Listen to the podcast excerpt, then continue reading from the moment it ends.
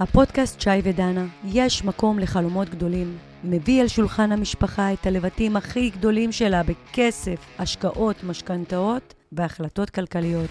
בפודקאסט נעניק לכם ערך רב שיסייע לכם בקבלת ההחלטות הגדולות ביותר. שי, אחרי מספר פרקים שהקלטנו, אני רוצה קצת להיכנס אה, לתוך האתגרים שמעניינים את המשפחה בשלב בו שהם רוצים אה, או לשדרג את הדירה שלהם, או בעצם לרכוש דירה ראשונה, או דירה להשקעה, לא משנה לאיזה עסקה הם נכנסים. אני רוצה שתסביר לנו באמת איך ניגשים בכלל לש, לשלב הזה. מה החשיבה אה, שצריכה להוביל אותם כדי להתחיל ולתת צעד אחד קדימה לעבר הגשמת החלום שלהם, בין אם זה לרכוש דירה למגורים, בין אם זה לשדרג את הדירה, במיוחד שאנחנו נמצאים בתקופה של שנתיים, קרוב לשנתיים, שהריבית לא מפסיקה לעלות ואנחנו חווים אינפלציה ועלייה במחירים. האם בכלל זה זמן נכון לרכוש דירה? יפה, עשית אה, אחלה הקדמה לפרק הקודם שדיברנו על אה, מטרות ויעדים, שקבענו חלומות גדולים. עכשיו אנחנו יכולים להיכנס לרזולוציות אה, היותר פנימה ולהסתכל עלינו כמשפחה, איך אנחנו יכולים להתחיל להגשים, לבנות ממש תוכנית פעולה.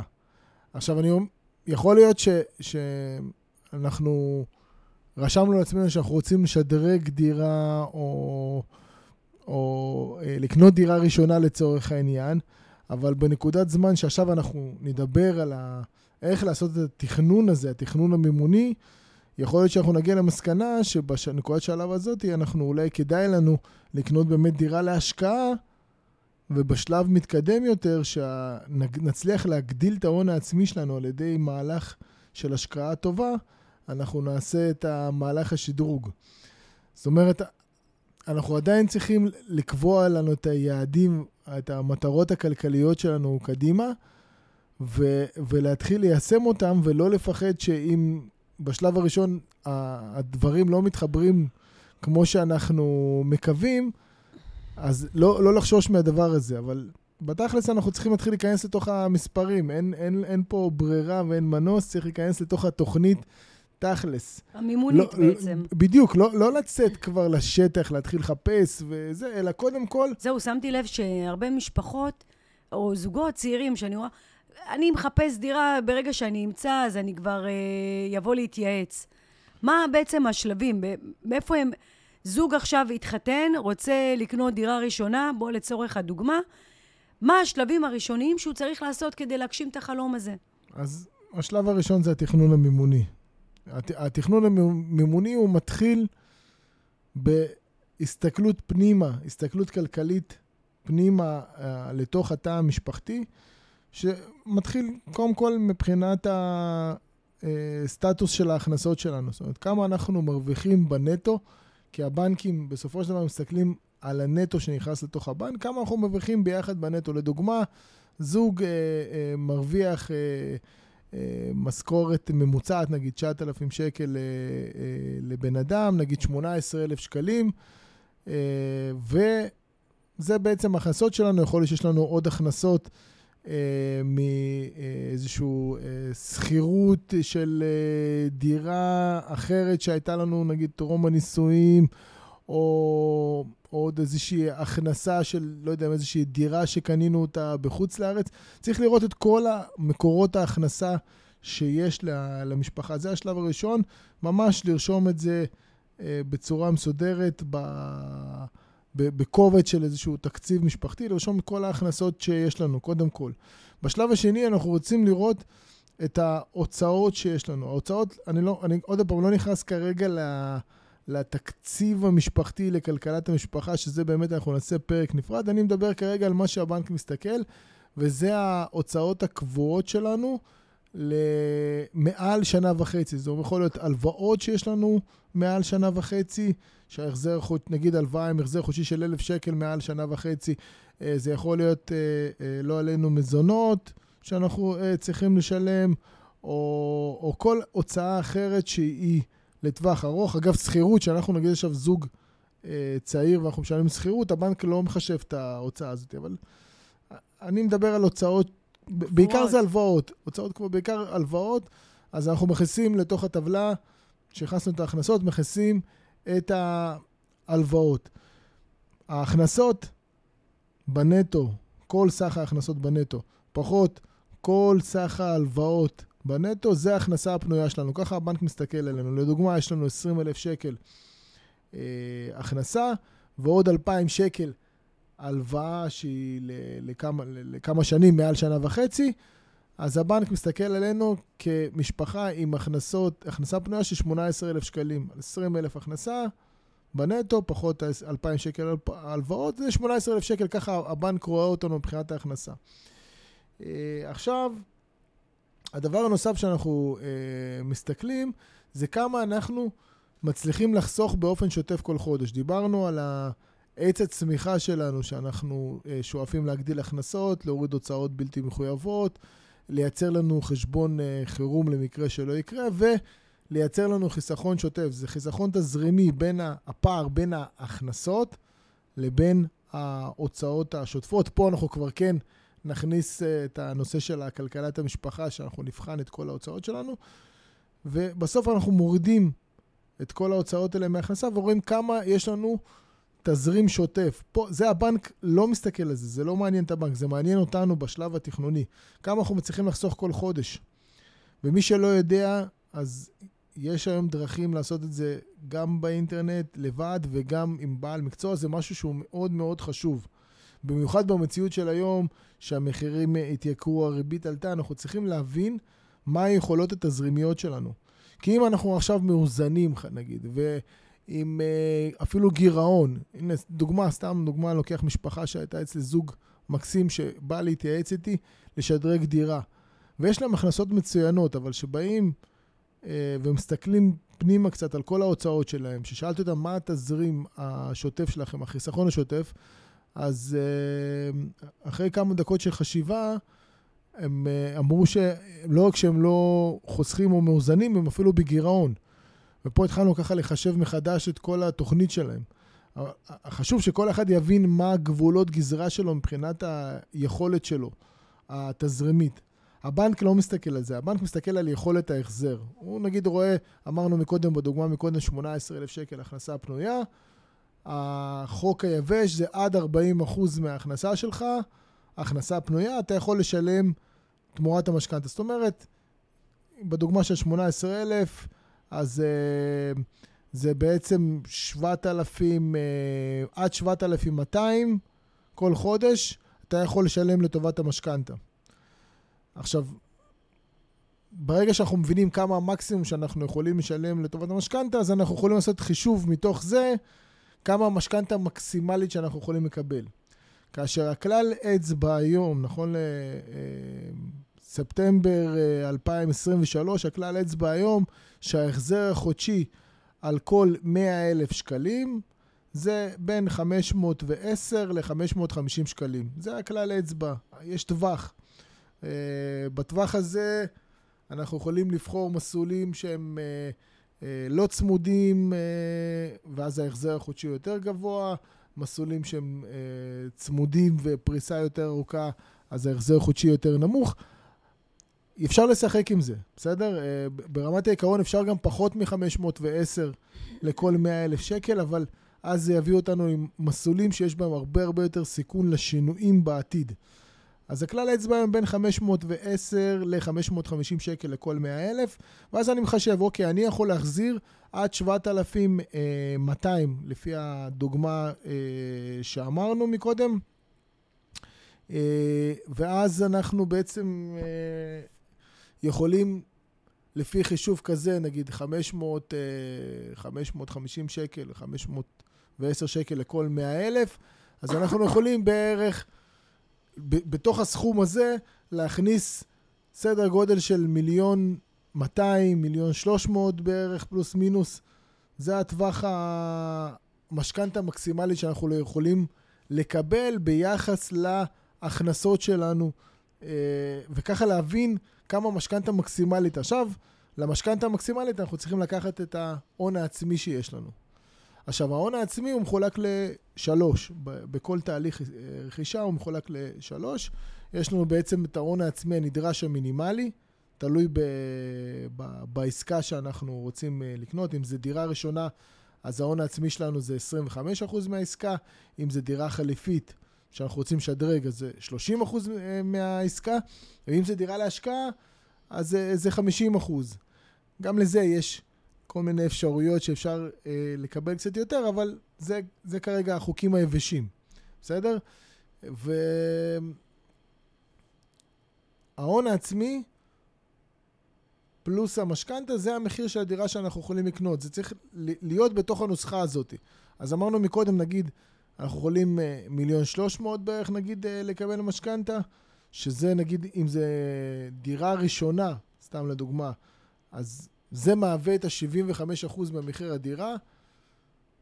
אם אני עושה את החלוקות, זה, חלוקה פשוטה מבחינת הסכומים, אה, אז בערך אפשר לרכוש דירה באזור המיליון שבע מאות, לצורך העניין, עם הון עצמי של עוד 400 אלף שקל, פלוס מינוס.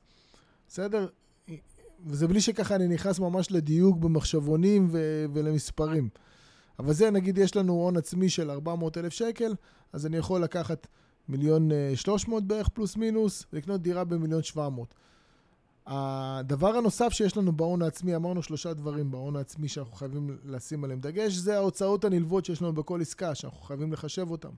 כאשר הכלל אצבע זה בערך בין 5 ל-6 אחוז אה, מהעסקה אנחנו צריכים לשים בצד לטובת הוצאות נלוות. זה קודם כל הצוות שאתה בונה ללוות אותך. גם אם אתה מבין, מבין בנדל"ן, מבין במשכנתאות, מבין במשפטים, אתה לא חי את זה יום-יום, ובעסקה כזאת גדולה, אתה, אין לך מקום לטעויות גדולות. אה, על, על חוסר ידע וניסיון, ואתה לא רוצה להשתפשף על עצמך ולשלם על זה הרבה יותר. אתה רוצה לקחת אנשי מקצוע שילוו אותך, אם זה אה, מתווך שיאתר לך את העסקה, אם זה יועץ משכנתאות שיבנה לך את התוכנית מימון, את האסטרטגיה המימונית וינהל בשבילך את המשא ומתן מול הבנקים, עם איזה עורך דין שיגן עליך משפטית ויבנה עבורך את החוזה ואת כל ה... אה, בכל זאת, זה עסקה הכי גדולה שאתה יכול לעשות אז בחיים, לגמרי, אז חשוב מאוד... לגמרי. ולתוך זה אני מכניס גם שמאות שצריך לעשות, mm-hmm. ואולי שיפוץ קל, זה נכנס בעצם בתוך החמש, שש אחוז בערך מה, מהעסקה, ו... ואז אמרנו הון עצמי שהבנק מבקש מאיתנו, ההוצאות הנלוות, והדבר השלישי זה החשבון חירום, שכבר דיברנו עליו גם בפרקים הקודמים, שזה כסף בצד שאנחנו צריכים לשים למקרה שלא יקרה, אה, ואם אין לנו, אז לדאוג שיהיה לנו כבר אולי אפילו חלק מהכספים שיש לנו בהון העצמי, או שיהיה לנו יעד, כי אם אנחנו נכנסים לעסקת נדל"ן, בין אם זה דירה חדשה, בין אם זה שיפור דיור או השקעה, אנחנו צריכים ביטחון. והכסף בצד זה הביטחון שלנו. אז זה ההון העצמי.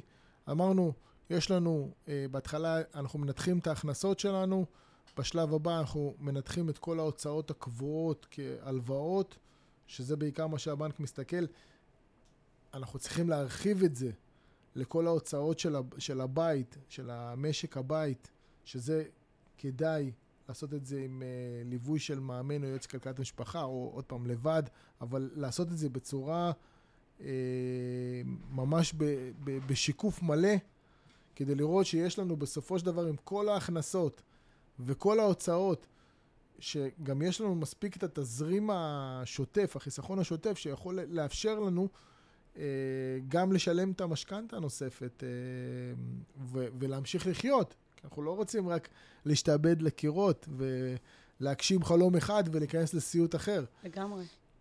אז, אז זה, זה הפן התכנוני שאנחנו יושבים ומנתחים כל משפחה שמגיעה אלינו לצורך ייעוץ. בשלב הראשון אנחנו באמת יושבים, רואים מה ההכנסות של אותה משפחה, מה ההוצאות שלהם, מה התזרים השוטף, מה החיסכון השוטף, אה, מה ההון העצמי, מה מורכב. אגב, ההון העצמי, שאמרנו שהוא משמש אותנו גם להון העצמי לעסקה, גם ההוצאות הנלוות וגם בחשבון חירום, ההון העצמי יכול להגיע אה, מכספים שנמצאים אה, בחסכונות, שיש לנו חסכונות לטווחים אה, בינוניים וארוכים, כמו קרן השתלמות, קופת גמל להשקעה, פוליסת חיסכון. זאת אומרת, אפשר למנף אותם, אפשר לקחת הלוואות על חשבונו. חשוב. אה, אפשר גם, בחלק מהמקרים גם לפרוע, כן? הנטייה שלנו, ההמלצה ברוב המקרים זה לבדוק איך אפשר למנף, אבל לא בכל מחיר. לא בכל מחיר, אנחנו נרצה אה, לקחת עוד הלוואה נוס, נוספת. אה, אם, אנחנו, אם אין לנו מספיק אה, תזרים שוטף לשלם עוד הלוואה, או שאין לנו מספיק הון עצמי, אז לפעמים אנחנו נשקול גם למשוך קרן השתלמות. ו, ובסוף צריך לזכור שזה מקורות ההון העצמי שיש לנו, צריך לבדוק את כולם. אני ממליץ אה, אה, לבקש מהסוכן ביטוח או יועץ הפנסיוני לעשות מסלקה, אה, הר הביטוח, ו, ואז לראות מה החסכונות, סך הכל החסכונות שיש לנו בכל המקומות. לפעמים אפשר גם למצוא חשבונות אבודים, אה, יש לא מעט חשבונות אבודים, גם רושמים בגוגל חשבונות אבודים, אבודים, עושים בדיקה כללית עלינו, על המשפחה שלנו, לראות את כל המקורות ההון העצמי אפשריים, עזרה מהמשפחה, אה, למי שיש לו יכולת החזר טובה, למי שיש לו תזרים אה, שוטף, יכולת הכנסה, אה, יכולת שוטפת לשלם, אז אפשר גם לקחת הלוואות משלימות. יש לא מעט הלוואות משלימות, שרק על זה אנחנו שווה לנו לעשות פרק, על כל סוגי ההלוואות המשלימות כדי לגייס להון העצמי. אז יש אופציה לגייס להון העצמי עוד הלוואות, וזה משמש אותנו כהון עצמי שבזכותו נוכל לקחת משכנתה יותר גדולה. וכל זה אנחנו עושים בתוך אה, פגישה של אסטרטגיה שאנחנו עושים עם עצמנו, שאנחנו בונים באמת לפי היכולת ההחזר שלנו, יכולת החיסכון שלנו, בונים את התקציב רכישה שהוא נכון לנו. עכשיו, אם עשינו את כל זה, ובסוף התברר שאנחנו לא יכולים לקנות את דירת החלומות שרצינו לקנות, אז יש אפשרויות של לקנות דירה להשקעה ולהתקדם לאט לאט. לקנות דירה להשקעה, לעשות את הרווח תוך uh, כמה שנים, להגדיל את ההון העצמי ולהתקדם הלאה. מה שנקרא אה, דירת אקזיט. אקזיט. לקנות, למכור. כן, להשק... הכוונה היא שלא להישאר במקום. לא להישאר אה, במקום. ישבנו, עכשיו אני אומר, חלמנו מה- איזשהו חלום גדול, אמרנו, אוקיי, בוא נוריד את זה לפרקטיקה, בוא נשב, נראה מה, מה התקציב שלנו, מה היכולות שלנו, ו... ואנחנו חושבים, אנחנו מגלים פתאום שזה לא אפשרי כרגע להגשים את החלום הגדול לשדרג דירה, לדוגמה. לא, או, או שאנחנו יכולים לשדרג דירה, אבל לא איפה שאנחנו רוצים. אז uh, הנה, זה לוקח אותי חזרה לאותה משפחה מקסימה שהיו אצלי. היה להם חלום גדול לשדרג את, ה... את הדירה שלהם, ואחרי שישבתי איתם, עשיתי איתם את הפגישת אפיון הכלכלי, uh, וניתחנו את היכולות שלהם, את הנתונים שלהם, אז גילינו שהם לא יכולים עכשיו לעשות את המהלך שלהם, לעשות את השדרוג שהם רוצים, כי כרגע הם בגירעון. אז, אז, אז אנחנו אומרים, רגע, לא, לא מוחקים עכשיו את החלום הזה מהלוח, אלא עושים צעדים קטנים יותר, ל- זאת אומרת, זה ייקח לנו קצת יותר זמן. נכון. זה ייקח לנו קצת יותר זמן כרגע, אז, אז, אז, אז בואו, קודם כל, אז דיברנו, אמרתי להם, בואו נתייעל רגע. בואו נעשה, או שתעשו איזשהו אקסל, הכנסות הוצאות, לראות איך אתם מאזנים את הגירעון שלכם, או שיש למשל אפליקציה מעולה אה, שנקראת RiseUp, ויש עוד אפליקציות אה, מעולות שקיימות בשוק, כל אחד למה שהוא מתחבר, שהיא עושה לך סדר בתקציב המשפחתי. אפליקציית RiseUp היא אפליקציה אה, שמתחברת לחשבונות, והוא עושה לך סדר, ב- ממש אתה יכול לראות בנייד כל הזמן לטובת מה הולכות ההוצאות, לעשות לך קטגוריות, כן. לעשות לך ממש סדר. כי בסוף, הרבה פעמים אנשים מבזבזים יותר ממה שהם מכניסים, כי אין להם סדר, הם לא מבינים על מה הולך הכספים, והם לא מבינים את המשמעות של uh, תקציב. אז, אז המשפחה המקסימה הזאת, כרגע עצרנו רגע את ה... היה לי קשה מאוד להגיד להם, רגע, אתם לא יכולים עכשיו לעשות את המהלך שאתם רוצים, אנחנו נצליח לעשות אותו, אבל קודם כל בואו נעשה רגע התייעלות בהתנהלות שלכם, ואולי חישוב באמת, מסלול מחדש. אולי באמת כדאי בשלב הראשון לקנות דירה להשקעה, ועוד כמה שנים אחרי שיהיה לכם זה לא רק שלא תהיו בגירעון ו, ות, ותגיעו למצב של איזון, שתגיעו למצב שאתם חוסכים. כי אז יש לכם מקום אה, גם להגדיל משכנתה וגם לא להיות מופתע עכשיו אם יש איזשהו חודש עם אה, הוצאות אה, שהן מעבר לתקציב, אז אתה, אתה לא מגיע למצב של, של איזשהו אה, קריסה או, חלי, או, או, או איזשהו כדור שלג שאתה מתחיל אה, להתגלגל אה, איתו. אתה צריך שיהיה לך את התזרים השוטף הזה, את החיסכון השוטף הזה, את האקסטרה הזאת.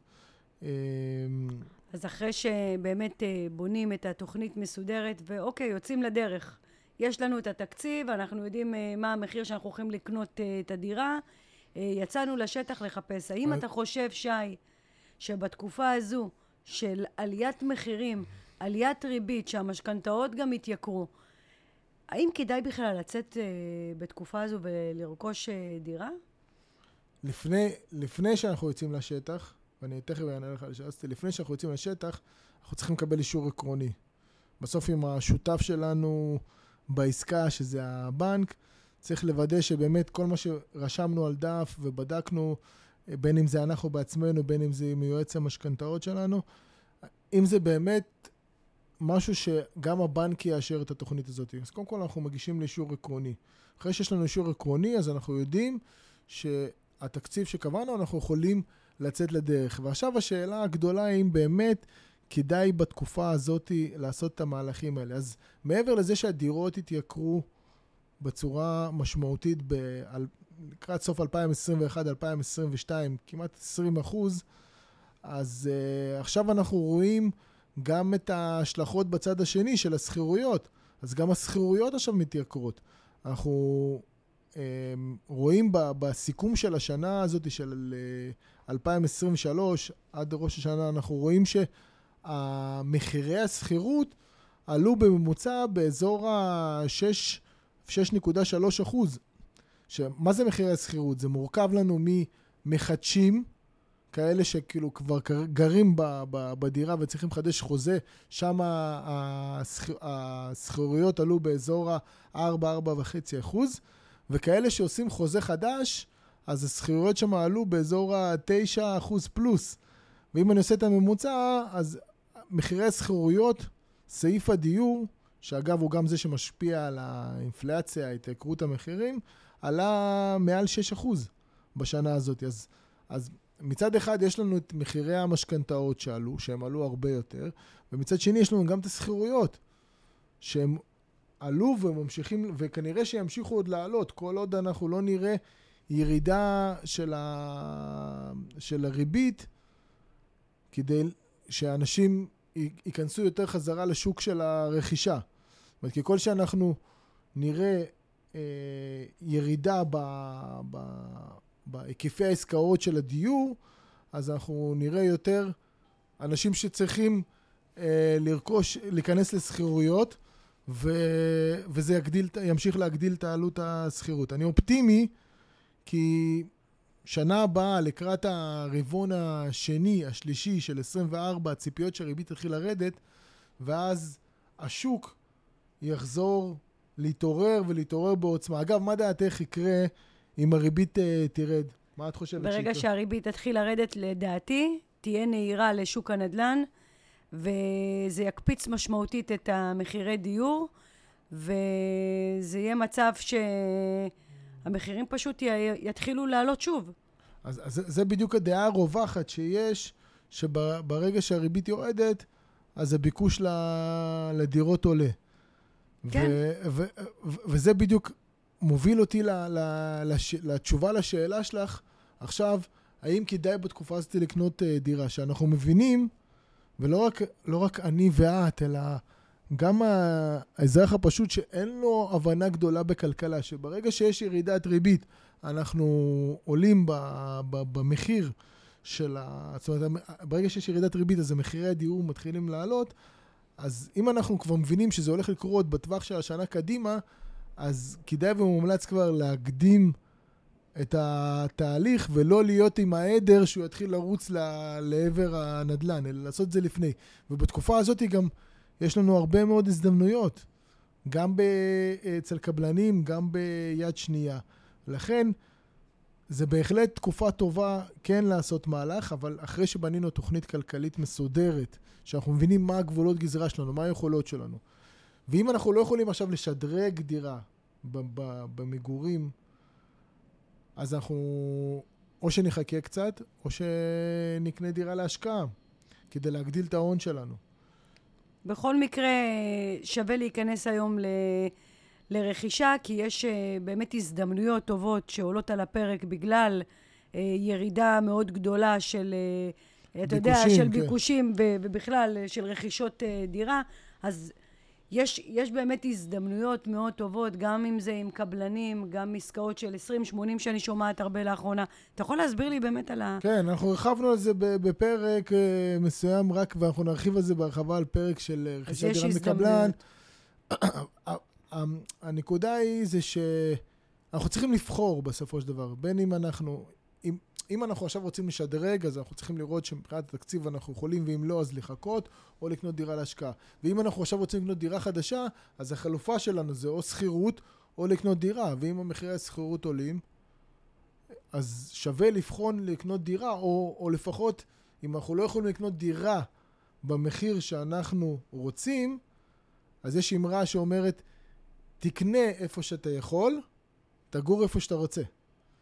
תגור איפה שאתה רוצה בשכירות, תקנה איפה שאתה יכול דירה, ותן לה לצמוח. במדינת ישראל, דירה זה כמו מוצר צריכה בסיסי, וזו ההשקעה הכי טובה שיכולה להיות, במיוחד דירה ראשונה. בסדר? דירה שנייה, אנחנו צריכים כבר לחשוב על היבטי המיסוי, ויכול להיות שיש אלטרנטיבות אחרות, אבל דירה ראשונה זה ההשקעה הכי טובה שיכולה להיות, ואם אין לנו יכולת עכשיו לקנות דירה למגורים, אז אפשר לקנות דירה להשקעה. כמובן שמומלץ לעשות את זה בעזרת אנשי מקצוע ולא לבד אה, לרוץ לעשות את התהליך הזה, אבל אפשר לתת להון שלנו לגדול. אז לשאלה האם זה הזמן הנכון, אני חד משמעי אומר שלמרות המצב שהריבית גבוהה ו, וכל התחזיות השחורות, זה הזמן הכי טוב, כי זה הזמן שיש לנו הזדמנויות, שהריבית תתחיל לרדת, כולם יקפצו לשוק חזרה. וגם ו... כשהריבית תתחיל לרדת... אתה לא רוצה להיות עם העדר, גם כשהריבית תתחיל לרדת, אה, ניתן למחזר את המשכנתה. בדיוק. אם היום קנית את, ה, את הכסף מהבנק וקיבלת משכנתה בריבית שהיא גבוהה, ואתה משלם היום אה, מחיר שהוא יקר, יש אפשרות, ברגע שהריבית יורדת, לבצע מחזור ולהוזיל משמעותית את המשכנתה. אבל מה שחשוב זה באמת לבנות את המשכנתה בתקופה הזו בצורה שאתה יודע שבהמשך אתה הולך למחזר אותה. אז המסלולים צריכים להיות מותאמים. כן, בהחלט, בהחלט. זה, זה, זה עוד נקודה מצוינת שהעלית, שאנחנו לוקחים, אנשים הרבה פעמים מסתכלים עכשיו על זה שהריביות גבוהות והמשכנתה יקרה ולא כדאי וכן, אני לא, לא רוצה לשלם עכשיו אה, כל כך הרבה, אבל בפועל זה לא שאתה הולך לשלם עכשיו ל-30 שנה את המשכנתה בצורה כזאת. משכנתה זה השקעה בפני עצמה שאתה צריך לנהל אותה.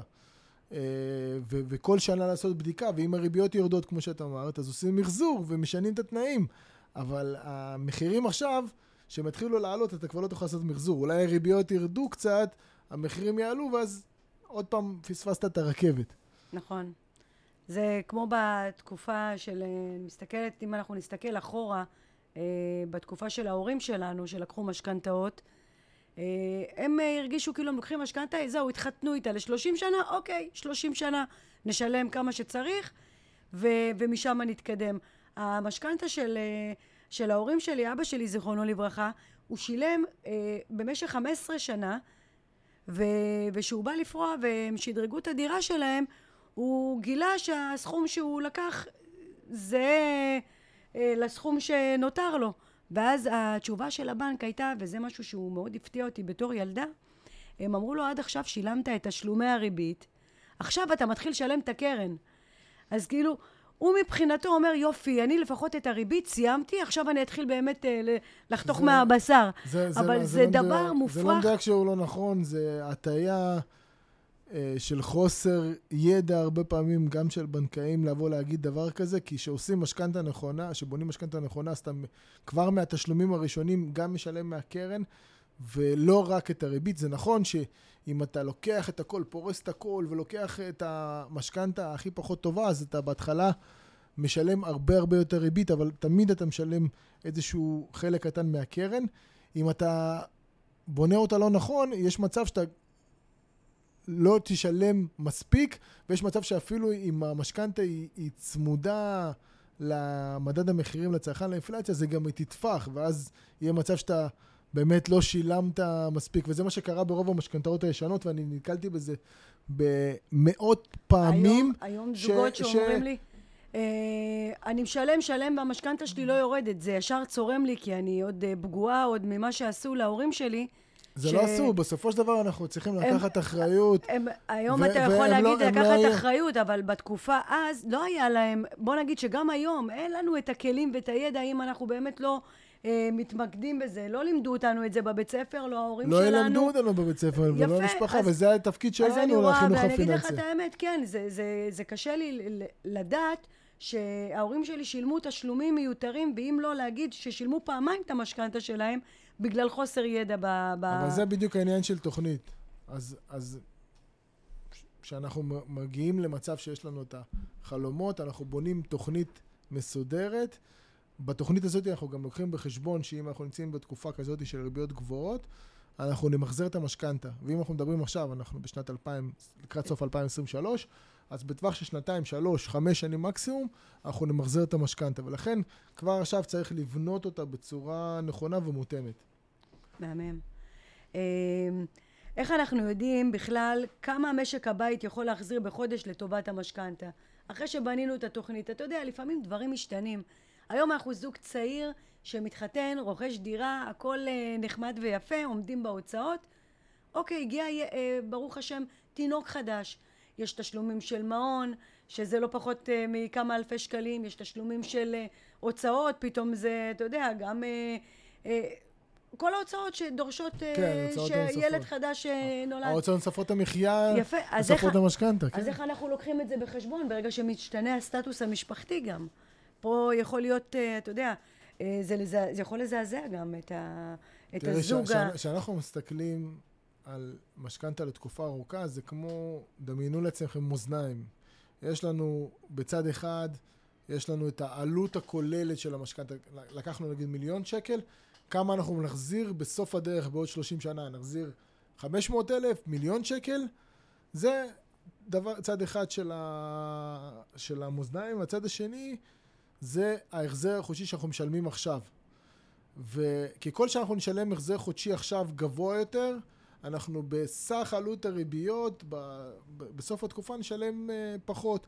וככל שאנחנו נשלם היום פחות אנחנו נשלם בטווח הרחוק סך הכל יותר גבוה מבחינת הריביות אנחנו צריכים לשים כל אחד במאזניים של המשפחה שלה בהתחשבות קודם כל בתזרים, הש... בתזרים השוטף שלנו כי התזרים בסופו של דבר זה המלך בהתאם לכמה שאנחנו יכולים להחזיר ואז להסתכל כמה אנחנו נשלם בסך הכל לאורך uh, תקופה. כלל אצבע היום uh, על החזר חודשי זה בין 510 שקל ל-550 שקל לכל 100 אלף שקל, כאשר אם אנחנו נשלם יותר, אם נשלם 600 שקל או 700 שקל, אנחנו נוכל לצמצם את התקופות של המשכנתה, לשפר את המסלולים ובכך לשלם uh, כמה שפחות uh, ריביות uh, ב- לאורך הזמן.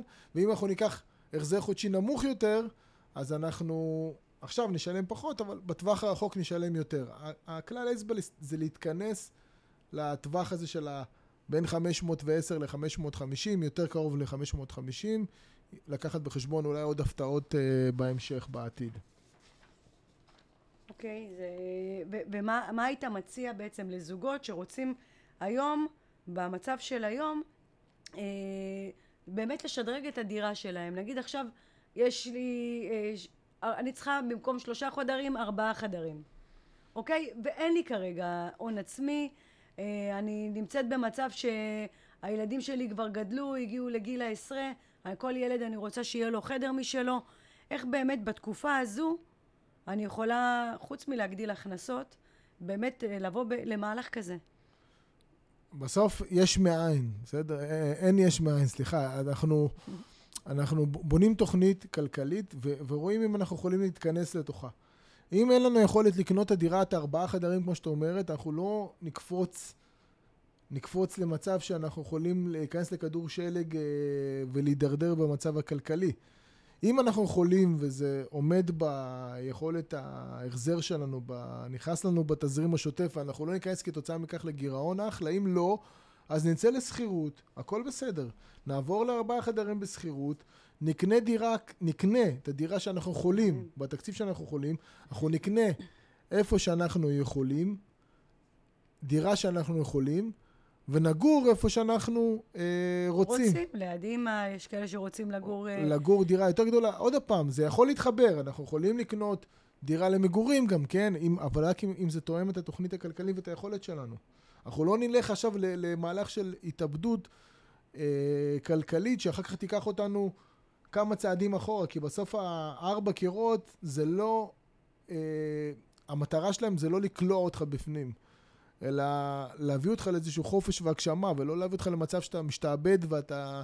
ולא יכול לחיות ולא לצאת לאיזושהי הצגה או לאיזשהו כן, טיול. כן, כמו, כמו אה, מישהי מהבית ספר של הילדה פנתה אליי איזה אימא ואמרה לי, דנה, תקשיבי, המשכנתה שלי עלתה בכמעט 1,500 אה, שקל, עזבי את זה שהכל התייקר, ההחזרים שלנו אה, גדלו, אני לא מוצאת את עצמי. אני חושבת שאני אלך על... אה, השיקול שלי זה למכור את הדירה ושנעבור את התקופה הזו, לקנות uh, דירה אפילו זולה יותר, לגור בשכירות לבנתיים, שהכסף של הדירה הזו אולי יתחיל לעבוד. די, היא אמרה לי, אני רוצה לחיות. אין לי כוח לכל זה. אני גם, גם אני מגיע לי לחיות, אני מעל גיל 40. אני מוצאת את עצמי כל היום אה, שורדת לסגור את החודש. יאללה, אני רוצה למכור את הדירה. ומה שה... היית זה, מציע באמת זה, לאותה... זה, זה, זה לגמרי אפשרות שאפשר לקחת אותה על הפרק. כמובן שצריך לעשות את הכל כדי להילחם ולהשאיר את הדירה, אבל לא בכל מחיר. ו... ויכול להיות שבאמת הפתרון זה למכור את הדירה ולקנות דירה זולה יותר, לעבור לשכירות, ו... ו... ו... ומשם לחזור לצמיחה ולהתפתח. אבל קודם כל אנחנו צריכים לעבוד על העץ הזה של ה... להגדיל את ההכנסות שלנו, להקטין את ההוצאות, לייצר חיסכון שוטף ולייצר לנו חשבון חירום. ו- ומשם לצמוח. כן, לפעמים זה גם מחיר. לא כל כך נורא לחזור uh, צעד אחורה בשביל לתת שתיים קדימה. לגמרי. זה דברים שלא צריך להרגיש שאנחנו כישלון שקורים מצבים כאלה. לפעמים צריך לעשות מתחות. חישוב מסלול מחדש, כדי ליצור, אתה יודע, בסופו של דבר אנחנו רוצים גם לחיות מעבר לזה שיהיה לנו נכסים או לעמוד בחלומות הגדולים. אנחנו צריכים לדעת גם uh, שיהיה לנו את הדברים שאנחנו אוהבים, ולא uh, למצוא את עצמנו ככה שמישהו עומד לנו על הצוואר כל חודש מחדש. טוב, דיברנו בפרק הזה על uh, תקציב. על... רוצה לסכם לנו קצת? Uh, אני אשמח, קודם כל, לסכם את הדברים. מה שחשוב באמת בתקופה הזו שאנחנו נמצאים באינפלציה מאוד... שאנחנו מרגישים את יוקר המחיה ואת ה, אה, את הלחץ של לסגור את החודש, אה, אנחנו יכולים אה, באמת להגיע לשל, לשלב של בניית תקציב נכון כדי לעמוד בהחזרים. לעתים גם לקחת צעד אחורה כדי לבוא שתיים קדימה. יש אפשרויות, חשוב מאוד אבל, לבוא להתייעץ.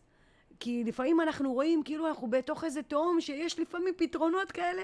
אתה אומר לה, רגע, תעשי ככה. כן. וככה, ובום, כל המצב מתהפך. במילה אחת, במשפט אחד, להגיע לפגישה, ותוך כדי אה, עולים, קופצים רעיונות. אף פעם לא לחשוב, אף פעם לא לחשוב שזהו, אה, סוף העולם הגיע, זהו, אי אפשר כרגע, אני שומעת הרבה אנשים אומרים, זהו, אה, המחירים עלו, הריביות עלו, כרגע אי אפשר לקנות דירה. הם סוגרים לעצמם, כאילו. הם עושים כמו... מחסום פסיכולוגי. בדיוק. אני אומרת שהכל פתוח, יש תמיד פתרונות. בכל תקופה בחיים יש הזדמנויות שאנחנו חייבים לקחת אותם בחשבון. הפחדים שנוצרים אצל רוב האנשים הם כי מתוך חוסר ידיעה וחוסר הבנה והחוסר הוודאות, ברגע שמכניסים קצת הבנה, מכניסים את, ה, את, ה, אה, את המידע לתוך החוסר ודאות, אז הפחד מתמוגג לאט לאט. ברגע שיש ידע והבנה מה האפשרויות שלנו, אז אותו חוסר ודאות מתפוגג, ו... ומשם אפשר לעשות uh, מהלכים. כן, וחשוב להתייעץ לא עם השכן, שכנה, דוד, דודה, אנשים שפגשת. אני שומעת הרבה הרבה אנשים שמדברים, ו...